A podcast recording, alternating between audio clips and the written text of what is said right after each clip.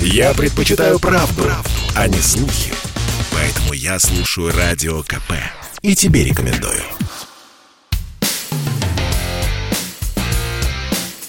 Америка по-русски. Жительница США Ольга Нечаева рассказывает о своих приключениях и быте в Америке. Всем привет из Нью-Йорка!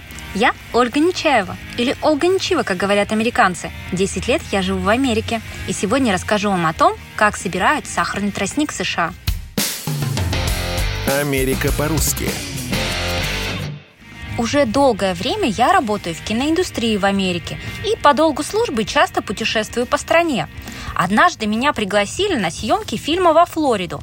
Кстати, американцы говорят Флорида, а не Флорида. Это штат США, где расположено основное производство сахарного тростника в Америке. А еще здесь находится большая концентрация аллигаторов, которые, конечно, меньше в размерах и не такие агрессивные, как крокодилы, но все равно очень страшные. Дикая природа, бескрайние тростниковые поля привлекают киноиндустрию своей красотой и живописностью кадра. Но когда узнаешь все страшные секреты сбора сахарного тростника, сюда уже никогда не хочется вернуться. Съемки фильма проходили во время сбора урожая. В этот период фермеры поджигают все поле, чтобы листья растений сгорели, и остался один ствол, в котором и содержится драгоценный сахар. В то время как для людей это время сбора урожая и пополнения дохода, для животных это настоящая пытка. Во время пожара мышки, зайцы и другие мелкие животные в ужасе выбегают из зарослей тростника – а люди в это время уже поджидают бедных животных. Мальчишки-подростки из бедных семей ловят испуганных зайцев, а потом продают тушки животных на местном рынке. Так дети из неблагополучных семей зарабатывают здесь себе деньги на карманные расходы.